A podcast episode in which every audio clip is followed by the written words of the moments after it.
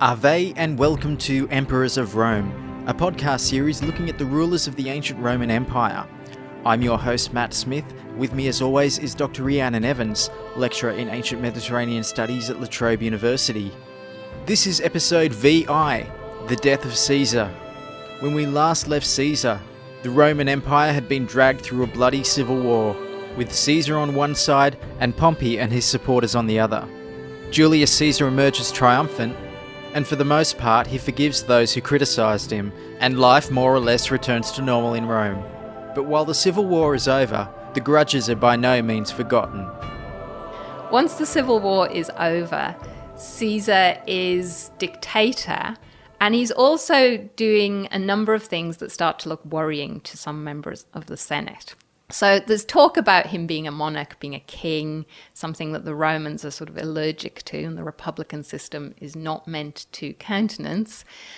But Caesar starts doing things that aren't quite acceptable. For example, he wears the clothing of the general who is carrying out his triumph every day. Uh, purple, wasn't it? Yeah, purple robe, big red boots, Mm. and he gets to wear the laurel wreath, which we think was because his hair was receding, that he liked this idea, but it's a symbol. It's a symbol of being the triumphator. And he gets to sit in a chair between the consuls when he's not actually consul himself. This chair is made of ivory, but at some point he has it gilded. So he's sitting on a gold throne, basically. So there are all kinds of rumors circulating that he's angling to be king. There's a story that Mark Antony, who's who's been his closest ally and kind of right hand man for a while now, um, at at an official ceremony called the Lupercalia, came up to him with a, a crown and presented it to him and tried to basically hold a coronation, and that Caesar rejected it. And historians read this story in lots of different ways. Was Caesar testing the water to see whether the crowd would be happy with this? Hmm. Or was it all prearranged so that he could be publicly seen rejecting the role of king? I may be going around as a triumphator, I may have a gold throne, but I'm not actually going to call myself king. Whatever the, the reality behind the story is, clearly Caesar was aware that people were saying these things, and he wanted to to say publicly that that was not the case. It seems to have backfired largely because it sort of brought into people's minds even more the potential for Caesar and kingship. So Caesar at this point he's he's come into Rome, he's seized power, he's had a civil war, he's killed his enemies, and he's he's taken power. That's a long step away from the Caesar who stood in front of the people and argued with his fellow consul and and was really the man of the people at that point. How did the people take him being dictator? He's not really going against the people, you could argue, I think very successfully, by being dictator. What he is opposing are the traditions of the Republic, the traditions of the Senate, and the power of the Senate. So it's really the Roman aristocracy who lose power here. The Roman citizens are still going and voting for magistrates. Caesar has nominated the candidates behind the scenes, but you know the mechanisms of the power that the people have are still there. Caesar does an awful lot of things to placate them. He's very much still aware of what they need. They need land, they need corn doles. So he keeps the people generally pretty happy. Hmm. And it should also be said that he hasn't got rid of all of his enemies by any means. He's actually been very merciful. So, thinking back to when he supposedly was merciful with the pirates by spearing them before they were on the cross, similarly, he spared a lot of his enemies. And this turns out to be a big mistake. I mean, he hasn't actually got rid of all of those who fought against him in the Civil War. He's taken a lot of them into the fold. For example, Brutus had been on the Republican side in the Civil War, although at some stage he had changed sides. So he changed over to Caesar's side towards the end of the Civil War, and Caesar had said, okay. But he and a few others seem to have been very disillusioned with what they got with Caesar. He obviously is very famously one of the leaders of the plot to assassinate Caesar. It does seem to be this disillusionment. It's not necessarily those who were his enemies on the battlefield that come to get him. It's those who, some of them have been on his side all along, a man called Trebonius who had fought with him in Gaul.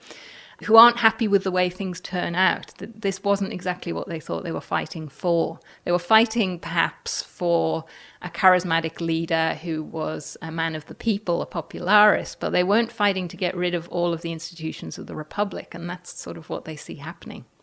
The plot to kill Caesar, then, from what I can see, seems to be the worst kept secret.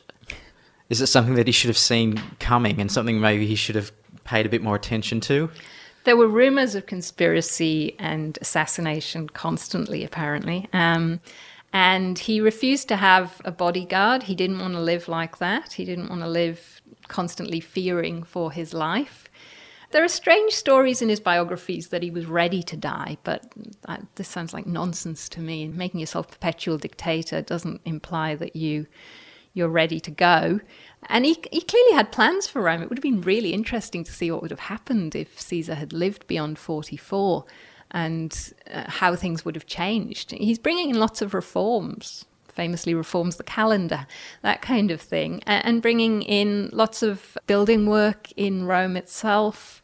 He's really interested in change and kind of reforming the way that Rome is run. He doesn't seem to be a man who assumes he's going to die tomorrow. He just misread it. He thought that he was safer than he really was. But there were, there were quite a lot of people who were in on the plot to kill Caesar, wasn't there? Uh, apparently so, although it's always very difficult to know, given that the plot was successful, what people say afterwards about who knew what. Certainly, it seems that Cicero didn't know. Cicero, who is uh, kind of the chief orator of the time, who had ended up on the side of the Republicans, but had really prevaricated for a long time and, and, seems to have sort of accepted Caesar when he comes back in power. He didn't know about it, and he's a leading senator. So it's very difficult to know who knew about it. It's a minority of the Senate that's involved. 60 senators is still not most of the Senate. How did the events unfold on the day? We, we've heard about the Ides of March, and it seemed like it was planned for that date. Is that right? It absolutely was, and that is because Caesar was planning to leave Rome. One of the things he was planning was to go off on military campaign because there was still unfinished business. And this time he'd get to fight foreign enemies, not Romans. For example, uh, Crassus had lost those standards in Parthia. That's definitely on his shopping list of things to put right.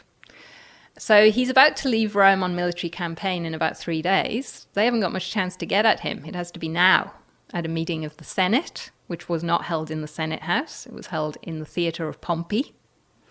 And he was probably killed near or under, as is often depicted, a statue of Pompey, which is kind of the ultimate irony. Mm. This was their chance to get at him. They really had to do it before he left Rome and had an army with him. So on the 15th of March, he appears in the Senate. He is approached by one of the senators and it's all a bit of shambles at first. Apparently, the first senator who tried to stab him sort of just grazed him, didn't do it properly. Uh, so there's obviously there's chaos, but enough of them approach him and stab him. He's supposed to have ended up with 23 wounds on his body. And as Brutus approaches him, Brutus, the man that he forgave mm. and brought back into the fold, he is supposed to have said, you know, the famous line from Shakespeare, et tu, Brute, and you too, Brutus. Actually, according to Plutarch, the Greek biographer, what he said was kai tu teknon, um, you too, child. Teknon means boy, child, which is even sadder, really, that he regarded Brutus as his son. Remember, Caesar did not have a legitimate son, he mm. only had a daughter. So the idea that he sort of sees this this man in the role of a, a child, even possibly a successor, I guess, calling him Teknon child, and he's about to stab him, just gives the whole scene a lot more pathos. So Caesar was stabbed about 23 times. So this was really quite a, a frenzied, maybe panicked attack. This is kind of a, a sign of uh, frustration, really, and, and everybody wanting to get a piece of him. How much do you think this is a result of the anger that's built up against him? The assassins saw themselves as liberators. Yeah. And Brutus puts coins out with the word liberator, liberator, on them afterwards. Caesar had made the connection in his family back to the goddess Venus. Brutus makes the connection with the, the man of the same name, Brutus, who had murdered the last of Rome's kings. Rome had been a monarchy early on, and in around 510, the story was that the, the kings had been driven out, and one of the the first consuls, and the man who was behind all of this is a man called Brutus. And Brutus, who murders Caesar, says that he's descended from him. We actually have no evidence whether this is true, but it's very convenient for him. So he makes that link directly that he's driving out another king. He's getting rid of somebody else who would choose to dominate and be tyrannical in Rome. So that's how they depict themselves. As I say, it's it's likely that they were just disillusioned with Caesar. That they weren't getting what they thought they would out of Caesar. Maybe that he's only putting himself forward to the people. Then they're not getting what every Roman aristocrat would want, which is glory, reflected glory at the very least. So, with Caesar dead, the main thing that they wanted to achieve out of this would be a return to the Senate. But it clearly doesn't unfold like that, does it? No, almost immediately they have to flee because there's a lot of anger.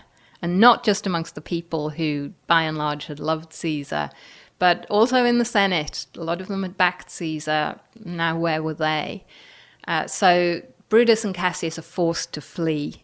They leave Rome and they're pursued. They're pursued by Caesar's heir, Octavian, and by Mark Antony.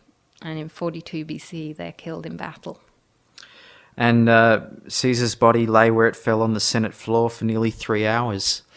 Yeah, great use is made of Caesar's body and the toga he was wearing at the time, which was brought into the, the forum and displayed on a statue of Caesar. Can you imagine how weird that would be? Yeah. You actually get this this garment that's covered in blood and has holes all over it, and you display that publicly very much as the story of how Rome got rid of their first kings was because the, the son of the king had raped an elite woman, and her body, she then kills herself. Her body is taken into the forum and displayed. Like, this is what the kings have brought us.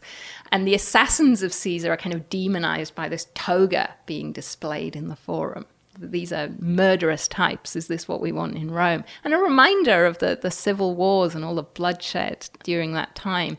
So it's it's a great display and it's it's a great indicator of just how good at propaganda the successors of Caesar will be. That's Dr. Rhiannon Evans, lecturer in ancient Mediterranean studies at La Trobe University. And you've been listening to the podcast series Emperors of Rome. If you liked it, you can find it on iTunes and SoundCloud, where you can subscribe, leave us a review, and please share it with your friends. You can follow both Rhiannon and myself on Twitter. She's at Dr. Rhiannon Evans, and I'm at Nightlight Guy. Listen out for the next episode in which we examine the legacy of Julius Caesar. Until then, I'm Matt Smith, you've been fantastic, and thanks for listening.